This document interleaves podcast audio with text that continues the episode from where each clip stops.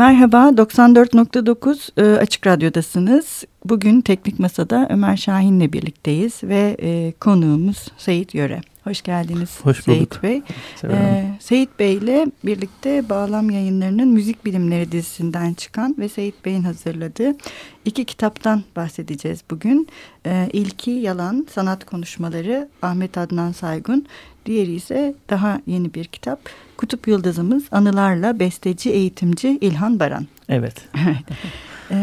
Şimdi biz daha önce müzik yayıncılığının, yani Türkiye'deki herhalde nadir temsilcilerinden Kara Plak Yayınları'na davet etmiştik ve onların kitaplarını konuşmuştuk. Hı hı. Dolayısıyla bu müzik yayıncılığına dair ikinci programımız oluyor. Yani çok güzel. Şimdi Ahmet Adnan Saygun'la başlayalım isterseniz. Tamam. Bu Yalan'ın bir macerası da var kitabın. Evet. Siz bu kitabı yayınlamaya nasıl karar verdiniz? Bir de Yalan'ın kendi macerası nedir? Yalan'ın kendi macerasından başlayabiliriz. Ahmet Adnan Saygun işte 1940'lı yıllarda Ulus Gazetesi'nde yazılar yazıyor. Müzik yazıları, sanat yazıları yazıyor. Daha sonra 43'teydi o şey, tam tarih olarak 43 yılın içerisini kapsıyor. Kitaptaki yazıların çoğunluğu diyelim. Hı hı. 45 yılında Ahmet Adnan Saygun kendisi bastırıyor. Bunları toplayarak bir kitap haline getirtiyor. Ancak kitap neredeyse işte Ahmet Adnan Saygun'un en bilinmeyen çalışmalarından biri olarak kıyıda köşede kalıyor. Bunu yıllar sonra işte benim öğrenciliğimde Profesör İlhan Baran'la olan öğrenciliğimde Ankara Devlet Konservatuvarı'nda İlhan Hoca bana bahsetti bundan. Seyit Ahmet Adnan Saygun'un böyle bir kitabı var. Kitabı biliyordum ben ama hani ortalıkta yoktu. Hani herhangi bir yerde görünmüyordu. Öyle bir basımı var dedi. Ondan sonra hani bunun aslında yeniden yayınlanması falan gerekir dedi. O öyle söylerdi zaten. Hani bunu bir görev olarak değil, İlhan Baran'dan bahsederken belki bahsederiz. Ben bunu yıllar sonra işte kitabı edindim. Sahaflardan orijinalini buldum. Önce Milli Kütüphane'den kopyasını almıştım. Bir fotokopi oradan buldum. Sonra orijinalini de aramak istedim. Genellikle öyle bir alışkanlığım vardır. Sahaflardan buldum. Kitabı inceledim. Neler anlattığını. 2005'te ben bunu yazıya geçirdim. Yeniden. Ama sadeleştirerek geçirdim. Sonra yayın eviyle konuşmalarımızda olsun istediler onlar da. Orijinal diliyle kalsın. İşte aralara biz hani açıklamalar yapalım. Dipnotlarla ya da sözlükle gibi kelimeleri biraz daha. O daha iyi olmuş. Evet, güncelleyelim dedi. Öyle bir ortak karar alarak sonrasında bu şekle çevirdik. Şu anda bulundu. Ahmet Adnan Saygun'un içinde sanat yazıları ve genelde sanattan özelde müziğe geliyor aslında. Evet. Ve temel düşünce aslında bu kitapta ulusçu yaklaşım. Evet. Ahmet Adnan Saygun'un zaten öyle bir yaklaşımı vardır. 40'lı yıllarda düşündüğümüzde bu düşüncesi belki daha yoğun olduğu dönem. Bunu vurguladığı her yazısında bunun üzerine, hani sanattan ve müzikte ulusçuluğu vurgulama üzerine gidiyor bütün yazılarında. Yazıların tabii başlıkları aslında temelde bazısı bunu yansıtıyor ama bazısı, mesela kitabın adı da bunu yansıtmıyor. Evet, Yalan. Ama içindeki bir yazısının adı zaten Yalan.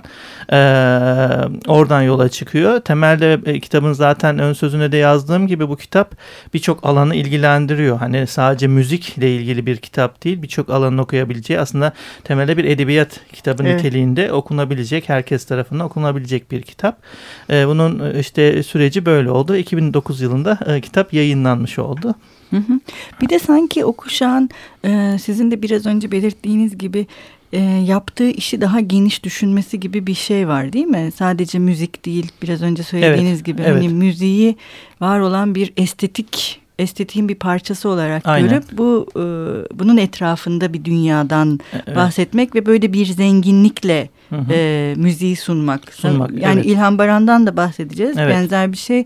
Ben her ikisinin de çünkü yazılarında onu gördüm. Tek dertleri müzik değil. Yani müziği bir yerden ayrıştırıp bağımsız düşünmüyorlar. Düşünmüyorlar. Çünkü zaten birbirlerini etkilediğini biliyor. Sanatın bütünü olarak düşünüyor. İlhan Baran da öyleydi zaten.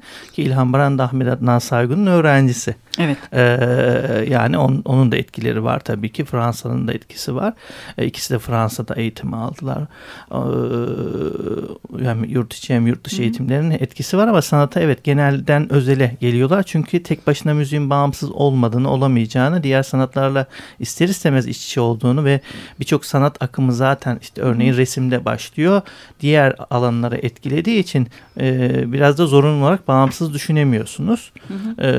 O yüzden de geniş çerçevede ele almış Ahmet Adnan Saygun da sanattan yola çıkarak içinde edebiyattan bahsediyor, müzikten bahsediyor, heykelden bahsediyor. Evet, heykelden bütün hepsinden bahsediyor bütün olarak.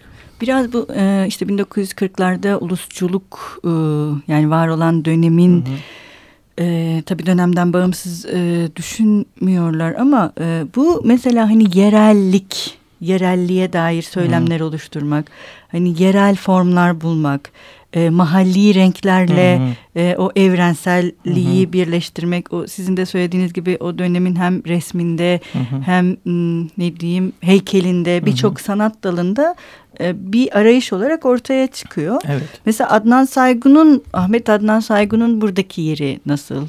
Siz o anlamda onu kurucu bir figür olarak görür müsünüz? Evet, öncü bir figür olarak görebiliriz çünkü Türkiye Cumhuriyeti'nin kuruluş ideolojisini desteklemiş birisidir. Hem yazılarıyla hem söylemleriyle işte Atatürk'le ilişkisiyle bu anlamda hani devleti de bir anlamda devletin ideolojisini de temsil eden bir figürdür. Kendi dönemindeki diğer besteciler bu anlamda hani yazı yazmadıkları için ya da çok fazla söylem geliştirmedikleri için bu şekilde öne çıkmazlar. Mesela yurt dışında yapılan Ahmet Adnan Saygun üzerine çok tez yapılmıştır. Aslında Türkiye'de ve yurt dışında. Orada da herkesin yakaladığı şey Ahmet Adnan Saygun'un bir politik figür olduğu. Yani bundan hani bağımsız olmadı. Her zaman devletle ilişkileri iyidir ve devletin düşüncesini de temsil eder bu bağlamda. Ama şeye de karşıdır. Kendisine herhangi bir şey dayatılmasına da karşıdır. Ulusçuluk düşüncesi onun tabii çocukluğundan beri gelen aslında bir altyapı kitaplara belirtmiştim son yazısında. Evet. Hani nelerden etkilenerek bunun oluştuğunu tek başına bir şeyden etkilenmiyor aslında ama bu kendi içselleştirdiği düşünceyi zaten eserlerine yansıtıyor. Ama devletin ideolojisiyle örtüştüğü için bunu da kendisini de o yapıda konumlandırıyor bu anlamda. Peki mesela siz de biraz önce bahsettiniz bu dönemdeki birçok bestecinin yazı yazmaması ya da yazıyla bir ilişki içinde olmaması fakat Ahmet Adnan Saygun'u onun yani diğerlerinden ayırt edici bir şey olması. Bunu neye bağlıyorsunuz? Çünkü gerçekten yazdıklarında o dönemin atmosferini yansıtan mesela şey de öyle. Ne bileyim Abidin Dino'nun yazılarına falan da çok benziyor. Ben çok mesela aynı sesi duyuyormuş gibi oldum. Evet. Fikret Adil falan o kuşağın. Evet. Yani bir de böyle bir seslenme şekilleri de var. Doğru. Ahmet Adnan Saygun araştırmacılığa meraklı. Çünkü bir taraftan o müzikolog yanı da var. Uluslararası sempozyumlara gidiyor, işte bildiriler sunuyor. Evet. Daha ciddi işte makaleler yazıyor. Çok sayıda makalesi var o anlamda. Bu bağlamda baktığımız zaman zaten bir taraftan müzikolog olarak da anılıyor. Sadece besteci değil, diğer kendi kuşağı içerisinde müzikolog olarak öne çıkıyor besteciliğinin yanı sıra. Küçük yaştan itibaren araştırma merakı var. Çünkü kendi kendine öğrenirken de örneğin Fransızcadan müzik kitaplarını çeviriler yapıyor. Bu bağlamda hani o kendiliğinden oluşan ya da işte kendi ailesinden gelen bir süreç olduğunu düşünüyorum. Yaşadığı süreç içerisinde kendinde oluşan bir özellik. Diğerleri daha çok az var diğer bestecilerde hani yazı yazmışlar vesaire ama Ahmet Adnan Saygun kadar bir şeyde değiller ya da bir araştırmacılık durumları yok. Hepsi öğretmenlik, hocalık yapıyorlar bir şekilde ama yazı yazma vesaire durumları çok nadir onların. Evet, şimdi Ahmet Adnan Saygun'un öğrencisi ve sizin de hocanız. Evet. İlhan Baran, bu da işte en son hazırladığınız kitap Kutup Yıldızımız. Bu kitap bir nevi saygı duruşu gibi ve oldukça hem kendi devrinden birçok kişiyle, önemli kişiyle görüşülmüş. İlhan Baran'ın yazılarına yer verilmiş. Ayrıca bir bibliografya da var. Bu çok önemli bence. Sizin tarafınızdan hazırlanmış. Bu da oldukça yani hem Ahmet Adnan Saygun'un kitabında olduğu gibi hem devriyle hem de bugünle konuşan bir kitap şeklinde oluşmuş. Bir de bu kitapların sanırım değeri çok büyük. Hani biz sanatı böyle gibi düşünüyoruz ya bazen, kendinden menkul bir şeymiş gibi. Evet. Oysa ki yani ben aynı kuşakların birbirleriyle neler konuştuğu ve farklı disiplinlerin nerelerde kesiştiği çok önemli. Mesela işte bugün Tanpınar oldukça üzerinde konuşulan birisi, evet, ama yani çok müzikle iç içe. Hı hı, doğru. Ve eserlerinde hep o müzik etkisi, evet, çok bahsedilir.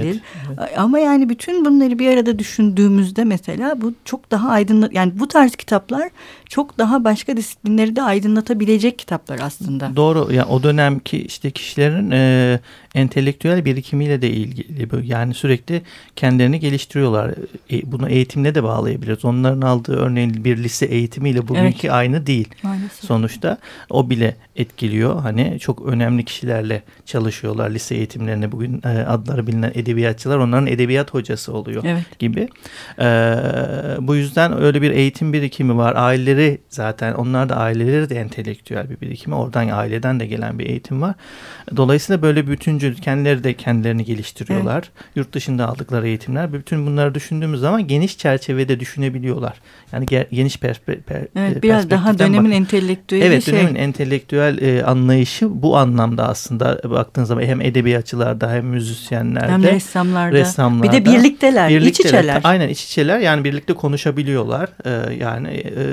O yüzden de bu dönemdeki yani farklı entelektüel, hı-hı, çevreleri yani araştırmalarının yapılması, hı-hı, önemli bir şey. Şimdi yenilerde başladılar 40'lar 50'ler diye, hı-hı, yıl bir takım, evet, çalışmalara. Aslında keşke onları böyle yapmak. Hani resim, müzik, belki, mimari, heykel, aynen, edebiyat bir arada yapmak. Yani yaşayan kişilerle aslında görüşerek, evet, belki işte ben de kitapta, evet, sizin mesela oraya geçebiliriz. Yaptım, İlhan Baran'la. Evet, en yakınındaki Muammer Sun örneğin, evet, yine o da benim öğretmenim oldu. Muammer Sun'la hani onu en yakından tanıyan görüştüm. Muammer Hoca da kendi döneminde birçok kişiyle ilişki içerisinde zaten, hem bürokratik anlamda çalıştı devlette, hani TRT'de vesaire, Kültür Bakanlığı'nda. Onun dışında birçok insanla o da iç içe, zaten kitapta da bahsediliyor birçok insanla. Hem politikacılar var, ressamlar var, edebiyatçılar var.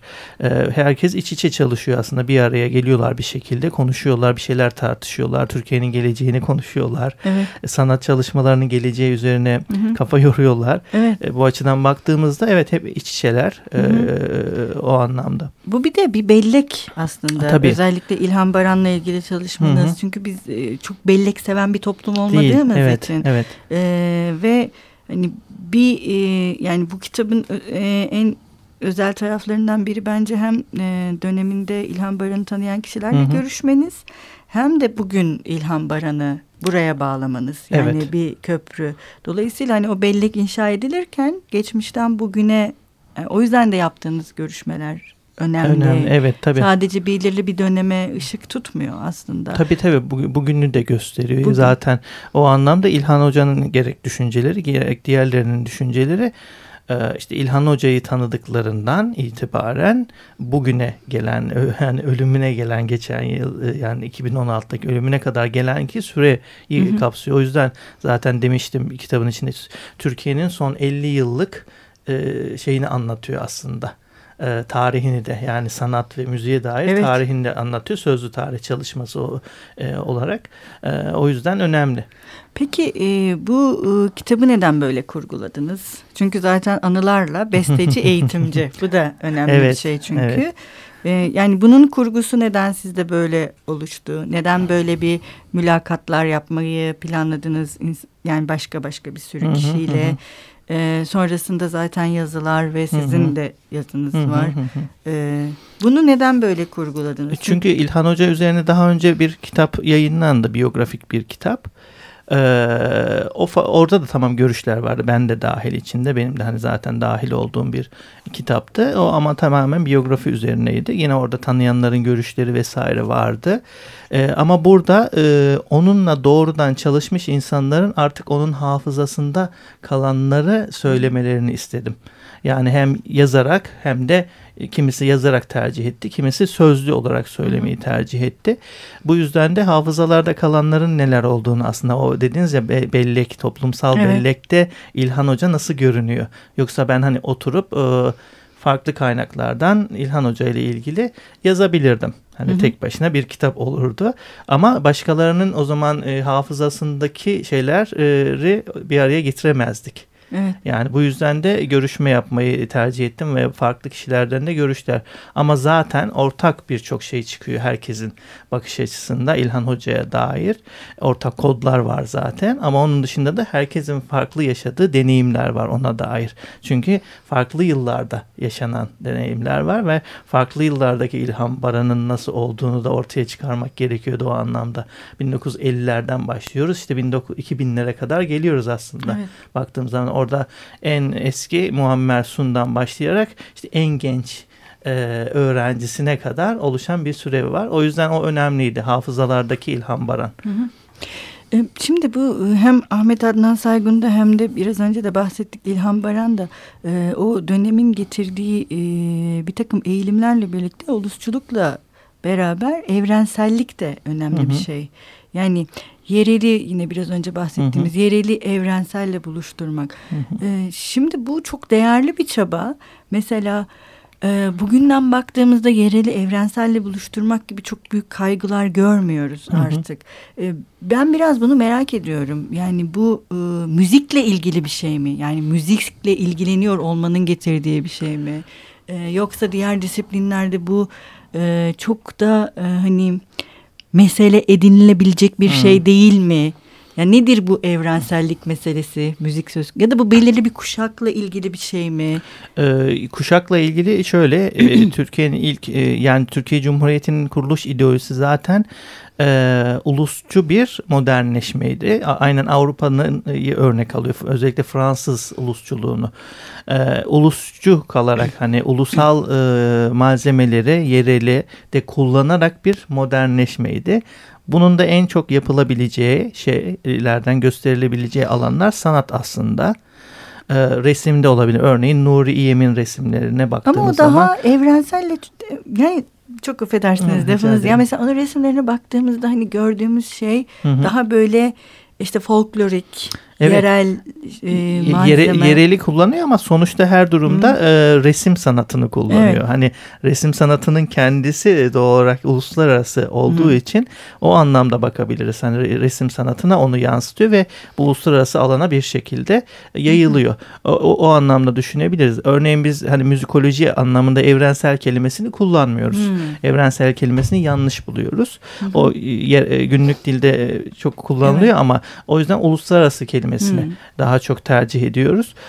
Çünkü evrensel dünyanın da ötesine giden bir kavram olduğu için hani o kadar bir yayılım veya genişleme söz konusu değil. Zaten temel olarak Avrupa'daki müzik tekniğini kullanarak çok sesli müzik tekniğini alıp oluşan tekniği onu kendi malzemeleriyle birleştiriyorlar. Temel şey bu. Ama o zaten Cumhuriyet döneminin dayattığı bir düşünce. Burada özellikle dayatma kelimesini kullanıyorum. Çünkü besteciler özel olarak dayatılmıştır. Bunu yapmayanlar da eleştirilmiştir. Yani örneğin ikinci kuşaktan işte halen yaşayan İlhan Osmanbaş. O bu şeyin dışına çıkmıştır yapının. Ulusçu düşüncenin dışında bir müzik yapmıştır. Örneğin 1945 sonrasının postmodern çağdaş müzik akımlarını kullanmıştır.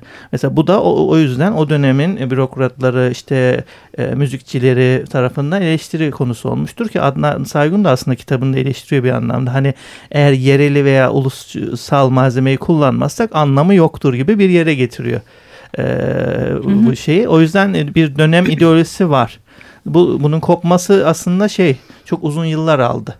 Daha günümüzde neredeyse daha bağımsız yapabiliyor insanlar hani sanatlarını. Yoksa öyle bir baskı her zaman vardı yani. Bugün ama öyle değil. Öyle değil. Genç kuşaklar, genç sanatçı kuşağı istediğini yapıyor. Çünkü dünyaya daha çok ulaştılar. Hani uluslararası alandaki akımları daha çok öğrendiler. Bu akımlarla birlikte sanatlarını yapıyorlar. Örneğin elektronik müzik. Bülent Arel de ön plana çıkar. Bülent Arel Türkiye'de yapamayacağını anladığı için Amerika'ya gidiyor ve orada bunun dünyadaki öncülerinden biri oluyor. Türkiye'yi temsil edilemiyor yani bu anlamda. Türkiye'de ancak 2000'lerden sonra genç besteciler daha elektronik müzik yapıyorlar. Peki giderek programın sonuna yaklaşıyoruz. Biraz bu tarz kitaplardan bahsedelim. Evet. Yani mesela bu tarz kitapların yayını Türkiye'de çok değil. Başta da konuştuğumuz gibi. Yani bu tarz bir yayıncılıkla daha ne tür eserler yayınlanabilir? Ya da siz ne tür eserlerin yayınlanması gerektiğini düşünüyorsunuz? Neleri bir eksiklik olarak görüyorsunuz? Yani sonuçta bunların ikisi de hem işte Ahmet Adnan Saygun'un eserleri, İlhan Baran hakkında ve İlhan Baran'ın eserleri. Yani ne tür yani müzik yayıncılığı ile ilgili nelere ihtiyacımız var? Daha çok nelerin üzerinde durulması gerekir? Yani çeviriler yapılıyor zaman zaman. Hani çeviriler yapılması tabii bir kaynaklık teşkil ediyor aslında eğitim, öğretim açısından. Bunun dışında tabii işin edebiyat boyutunda baktığımız zaman sanatsal anlamda tabii ister istemez tarihsellik giriyor işin içine bu tür kişilerden bahsettiğimiz zaman, geçmişe dair kişilerden. Onlarla hani benim yaptığım modelde olduğu gibi belki sözlü tarih çalışmaları yapılabilir. Türkiye'de yeni öne çıkıyor sözlü tarih. Evet. Sözlü tarih çalışmaları yapılarak onların belleklerindekiler ortaya çıkarılabilir. Hı-hı. Yani çünkü yazılı kaynaklardakiler bir yere kadar ve onlar eskide kalmış durumda. Örneğin ben kişi olarak bazı kişilerin günümüzde neyi değiştirdiklerini, düşüncelerinin değişip değişmediğini merak eden bir kişi. O da önemli, doğru. Tabii bir bestecinin işte 50 yıl önceki düşüncesiyle şimdiki düşüncesinin aynı olup olmadığını merak ediyorum. Bunu da tabii doğal olarak kendisine yaşıyorsa kendisine sormam gerekiyor. Veya işte en yakınındakilere yaşamıyorsa, o değişim sürecini şahitleri varsa belki o tür sözlü tarih çalışmalarının yapılabileceğini düşünüyorum. Mesela Aydın Boysan işte yeni vefat etti. Onunla örneğin kendi döneminin müzik kültürünü konuşmayı düşünüyordum. Ya işte. Yani sözlü tarih olarak kendi döneminin müzik kültürünü, onun çünkü diğer kitaplarında var, tanıdığı müzisyenlerden bahsediyor vesaire. Sadece onunla müzik konuşup kendi döneminin müzik kültürünü nasıl gördüğünü, bugün dünden bugüne kişilerin kimler olduğunu, kimleri tanıdığını, o değişimi belki onun ağzından örneğin yapmak istediğim çalışmalardan biriydi belki, bu. Evet, Murat Belge ile de mesela benzer bir şeyi. Evet. Yani doğrudan belki müzikle o kadar hem dinleyici hem de tanışan, hatta o da bazı mülakatlar yapmış. Evet. Biriyle de tanırım, böyle bir çalışma yapmak. Belki. Olabilir belki. İşte bunlar yapılabilir diye düşünüyorum. Müzikle ilgili sözlü tarih yapılması yaşayanlarla önemli olduğunu düşünüyorum yani. Ama böyle bir proje henüz yapılmadı değil mi? Yok, henüz yapılmadı. Yani işte ben İlhan Baran'da yapmış oldum onu aslında. Bir de belki işte Ahmet Adnan Saygun'un Yalan kitabında olduğu gibi kıyıda köşede kalmış, çok bilinmeyen ama değerli olabileceği belki ya da işe yarayabileceği, görülebilecek kitaplar değerlendirilebilir yeniden. Sadeleştirilebilir, işte çevrilebilir. Var şimdi Osmanlıcadan çevrilen, çevrilmeye başlanan şeyler de var. Olabilir yani bunlar. Peki sanatçı biyografileri, onlar da müzisyenlerin biyografileri çok yaygın mı Türkiye'de? Yani çok yaygın değil. Bazı yayın evleri yapıyor. Örneğin Sevda Cenap Ant Vakfı'nın işte besteciler, müzisyenlerle ilgili öyle bir dizisi var. O da altın madalya verdikleri kişilere yapıyorlar. Onun dışında çok fazla yaygın değil. Yani bazılarının hiç bulamazsınız. Yani öne çıkmış kişilerin var sadece aslında. Öne çıkmayan kişilerin yok. O anlamda bulamıyorsunuz. O zaman tarihselleştirmek de zor oluyor tabii bir tabii, şey. Tabii yani birisiyle ilgili örneğin ilk kuşak bestecilerden bahsedeyim. Orada 20 civarında bir besteci var. Hani öne çıkanlar 5 tane, Türk Beşleri isminde. Ama o 20 besteciyle ilgili her yerden bilgi bulamıyorsunuz. Mesela bazısının ölüm tarihini bile bulamıyorsunuz. Peki bir de son olarak ben şeyi merak ediyorum. Derlemeler hala devam ediyor mu? Derlemeler, halk müziği derlemeleri kişisel olarak devam ediyor. Kurumsal olarak bir derleme söz konusu değil. Onlarda da zaten hatalar var geçmişe yönelik. Öyle mi? Tabii müzikolojik anlamda değerlendirdiğimiz zaman onların amacı da zaten işte o ulusçuluk düşüncesinin etkisiyle bir malzeme olsun diye yapılmıştı onlar bestecilik için.